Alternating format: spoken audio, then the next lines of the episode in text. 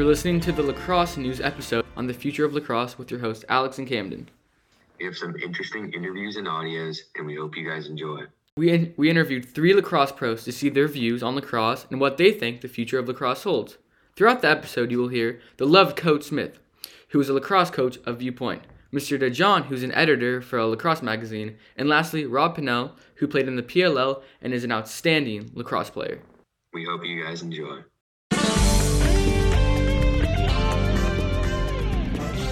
I just got a job at U.S. Lacrosse Magazine. I was never really exposed to the sport like some others were. I didn't grow up in a town where we were that good at lacrosse, so there was never that like pull from other people to get me to join. But I just always remember like we would be having baseball practice on our field, and then 100 yards away we'd see the lacrosse team running up and down. You would say like when you were growing up, like it was like a pretty major sport in your area. Yeah, um, Long Island, Maryland, um, the Carolinas now are getting pretty big. Virginia's big. Jersey's big. It really has been an East Coast sport until maybe the last 10, 15 years or so. Like you said, in California, it's growing big time. The Premier Lacrosse League is based out of Los Angeles. So there is a clear push to grow the sport out that way, especially with the Olympics in 2028. In Los Angeles, we don't know if lacrosse is going to be involved yet. Um, there's some debate within the lacrosse community, of course, because there's positives and negatives, but the goal is to really expand this sport across the country. Do you think like it'll most likely be in the Olympics in 2028? There are obviously hurdles. Uh, the advantage, we'll start there, is that because it's in LA, we have what are called host sports. So the United States, I believe it's three sports, can choose uh, which ones will be available uh, for other countries to participate in. And because lacrosse is considered a United States sport, theoretically, if the country wanted to, they could say, okay, we're going to play lacrosse. Um, there are some drawbacks because to play lacrosse in the Olympics, you would have to uh, play a small sided game, which means you would limit the amount of players on the field from what we're traditionally used to. Uh, and that's because when you play team sports in the Olympics, usually the rosters need to be pretty small. Otherwise, it costs a lot more money. And they're just, you know, some countries don't have 30 players to put on a lacrosse team. I think playing lacrosse on the Olympic stage would be just an incredible setting. Uh, but there are so many factors to consider from now to whenever the decision's made that really any number of things could impact it. Yeah. So if you look five years from today, do you think lacrosse will have a growth in like viewership? If it's not because like the Olympics or like the PLL getting bigger, like so, do you think more people will like watch lacrosse? I think so, um, and I'm pretty confident in that. The reason I'll say is, you know, obviously we had unparalleled circumstances this year with COVID and quarantine bubble tournaments and all these types of things. But I also think networks like NBC and ESPN saw the viability of lacrosse as a sport that, even if it's a it's a niche audience, it's a it's a rabid audience. You know what I mean? Like people people who love lacrosse love lacrosse, and they will tune in no matter what time it's on, no matter what network it's on. What are some things that are holding lacrosse behind? Not every state has sanctioned lacrosse as a high school sport. I believe the number is 32 or 34 states have. So we'd love to see that grow. You know, U.S. Lacrosse really tries to make the sport more affordable and available to everybody. But still, equipment can be kind of expensive, and tournaments can be kind of expensive, especially right now when money can be hard to come by for some families. I, I really think lacrosse is the type of sport that can hit it off, and if we're going to use like social terms, really go viral. It can become a sport that everybody begins to play because it is so fun.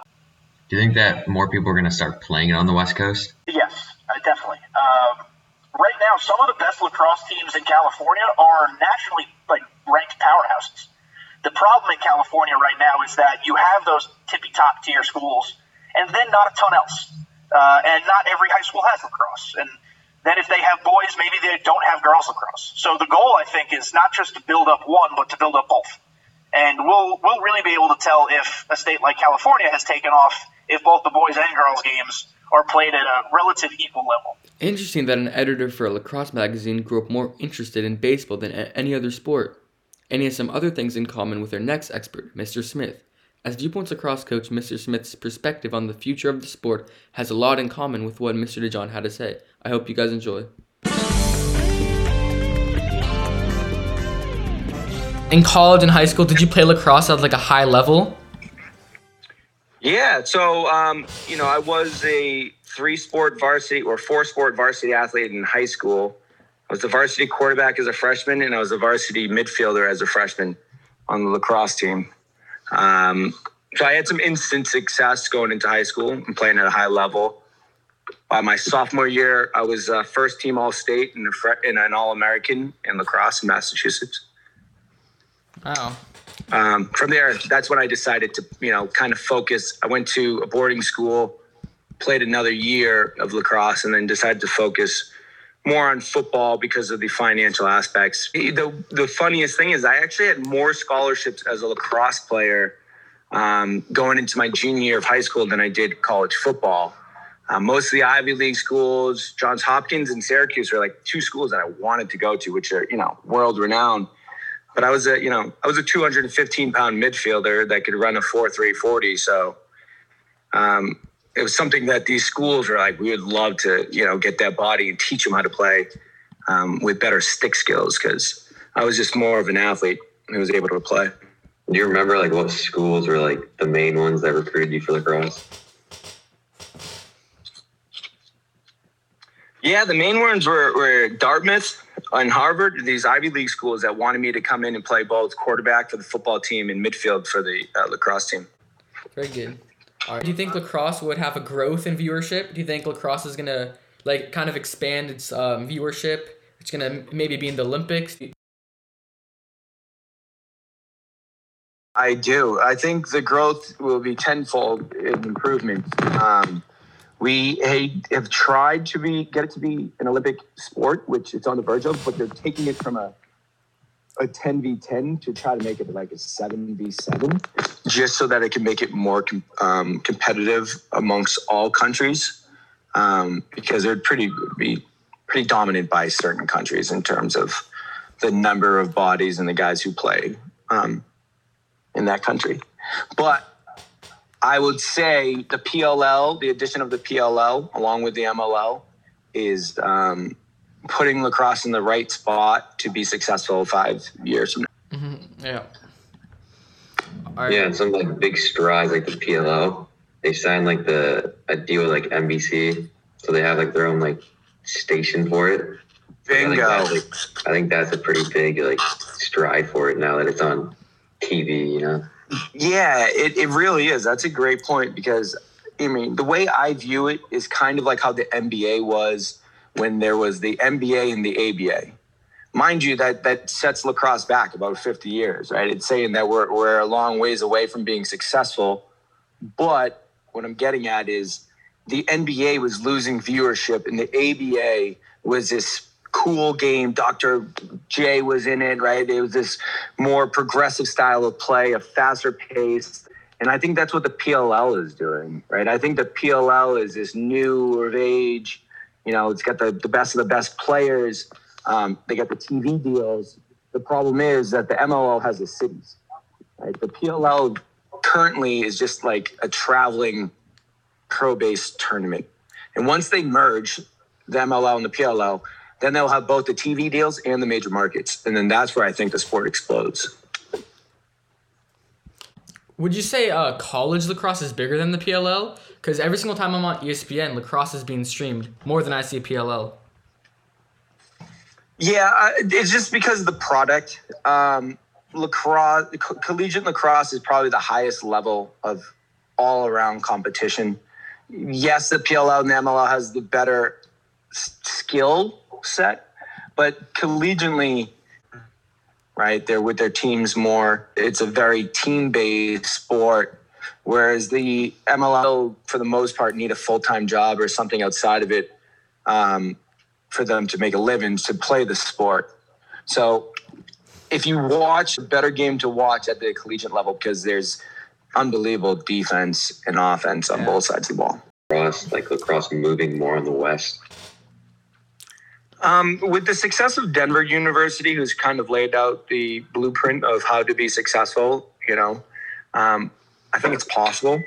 Um, I don't know how much you guys know of Title IX, but Title IX um,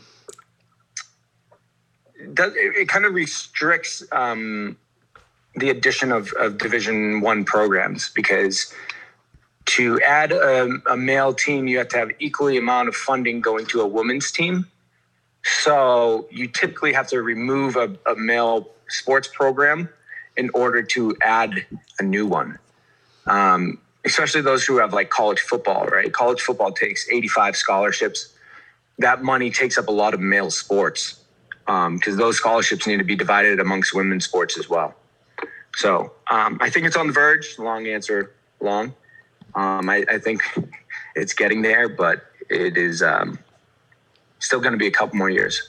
So we've heard from two lacrosse voices, a coach and editor, and they both talked about the importance of kids playing the game at young ages. And we also got a really exciting opportunity to talk to Rob Pannell, who was an MLL MVP, MLL Offensive Rookie of the Year, and we're going to get some really interesting insights about that. Let's also listen and um, hear what he had to say about expanding lacrosse on a global scale.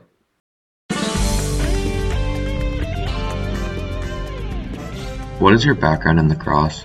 Cool. Yeah. Um, so I became, I uh, started playing lacrosse when I was at nine years old, and uh, it was the last sport that I picked up. I played baseball and uh, football, basketball, everything uh, up until that point, and uh, picked up a lacrosse stick at a friend's house and fell in love with the sport immediately. So I heard that you said you went from the MLL to the PLL.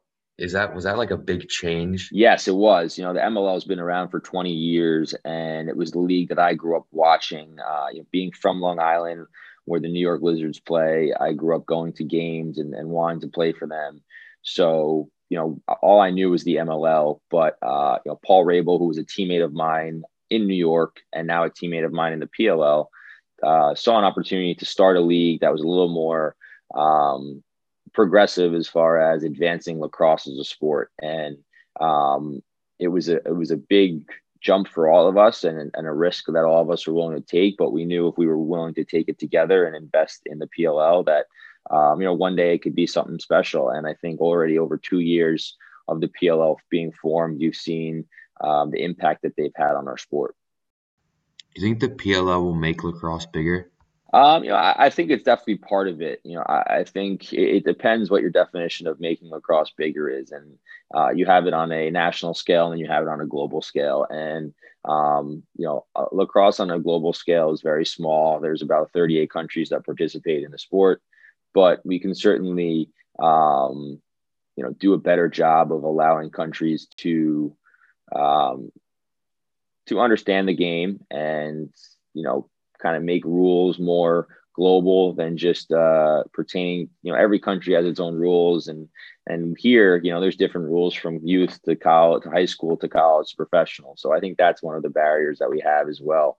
Um, i think in the us though pll is certainly going you know to expand the sport. I think between um, social media and the impressions that they make on a daily basis of reaching new people and, and generating um, you know new eyes on the sport is unbelievable. And then on top of that we're on nbc and nbc sports which is a huge advancement for our game to have our games on there. I mean to play on nbc was one of the coolest things. You know it's channel 4 on your television and everyone in the world you know everyone in the in the country can see that. So that was a big deal. And that's something that they've been able to do.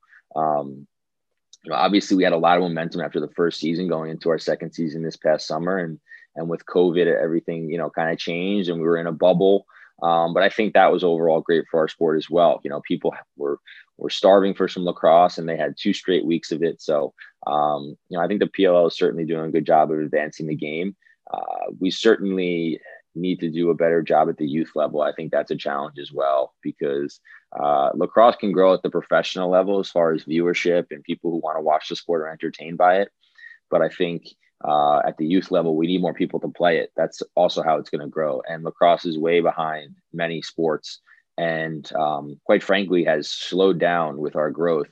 And I think that's a challenge that we're going to face moving forward: is how do we get uh, you know sticks into new players' hands at a younger age and get them to continue to play. Do you think lacrosse will continue to grow, or do you think it's at its peak right now? But it's definitely flatlining as far as growth. Um, you know, I think there's an incredible opportunity in the women's game, and you know, over hundred Division One women's colleges have uh, lacrosse, and that's about 30 more than men's. And that's an amazing opportunity for girls to aspire to play at the national level and compete for a national championship and um, get a scholarship in doing so. So I think the girls' game is growing and a lot of girls are playing it. And I think that's great. I think um, you know, the boys' game and the men's game has kind of slowed down a little bit to what it was in the early 2000s as like the fastest growing sport that everyone was calling it. And, uh, you know, I, I, there's some reasons for that, I think, um, that start at the youth level and some things that need to be addressed. Um, I, I think we're at a point right now where we're going to find out where does lacrosse go. And um, a lot of it has to do with colleges and them having teams and kids in the surrounding areas aspiring to play for that. But a lot of it also has to do with the makeup of youth lacrosse and kids being deterred from playing at younger ages because they don't make a team and they don't make a you know the A team and then they don't have to play. So um, I, I think kids are quitting uh, lacrosse at, at, younger ages. Uh, school lacrosse is less important, so uh, kids don't see the reason to play past you know eighth grade if they don't see themselves maybe playing at the next level. And I think that's upsetting because lacrosse is such a great game, and you know people should play it for as long as they can if they can um, and enjoy playing not just because you know they're not on the, the a team or they're going to play in college we need to we need to do a better job of allowing people more playing opportunities and not be so divisive at the youth level. Do you think lacrosse's viewership will go up in the future? Yeah so i i think looking at the pll stats i think our viewership uh, you know increased year over year. But I mean, when you look at those numbers, it's it's so small compared to other sports and the viewership there. Um, you know, I, I think a lot of it has to do with is how you make the the game exciting and, understandable for people who don't know it, right? If, if you don't know lacrosse and you turn on a game, you're going to be very confused because there's so many rules. There's players with different sticks. They're running all over the place. And um, the ball moves so fast, it's hard to keep track of. So if you don't know the sport, it's very tough to get into. So how do we simplify that? And, and you know, on a global scale, they're looking at changes in rules and um, you know less players on the field, shorter field, uh, shot clock. You know, more of a basketball type style game that will be more appealing to people and um, this is for the Olympics, and, and it'll be a shorter game, so people just watch it and then you know move on. So um, you know, there, there's constantly talks about it. That you know, the only thing is when you look at lacrosse and you look at it compared to a national versus global scale, is that on a global scale, uh, on a national scale for us in the U.S., it's a big sport, right? Bigger than it is in any other country.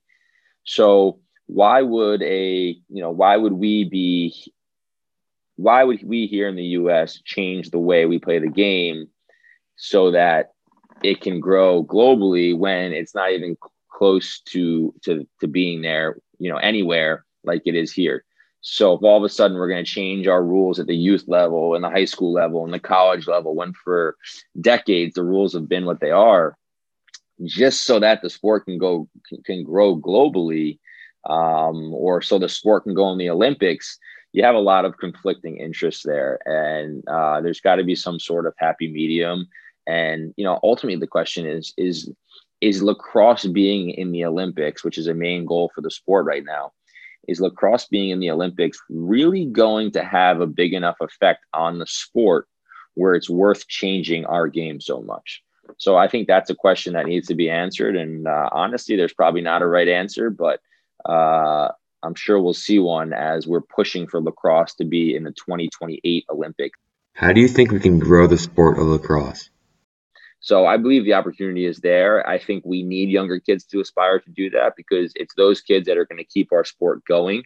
And we need those guys, you know, guys like myself and Paul and Kyle Harrison and guys that have invested, um, you know, those guys over a decade, myself, eight years now, those guys who have invested – you know, eight, you know, uh, years and years to being a full time professional lacrosse player. And we need more kids to do that so we see our game continue to grow. Wow, that was very interesting. Their viewpoint and thoughts were quite fascinating, right, Alex? Yeah, what Rob said was quite incredible. We haven't heard your viewpoint on the future of lacrosse. What do you think? Great question, Alex. In order for lacrosse to have a growth in viewership and players, it really starts with the uh, young youth and young players. If kids like us play lacrosse and fall in love with the sport, kind of like we did, lacrosse could have a rapid increase in players. I also think that if we get lacrosse more on TVs and news networks, it, it could become even bigger. Yeah, I agree. Great point, Alex. I hope you guys enjoyed our podcast about the future of lacrosse.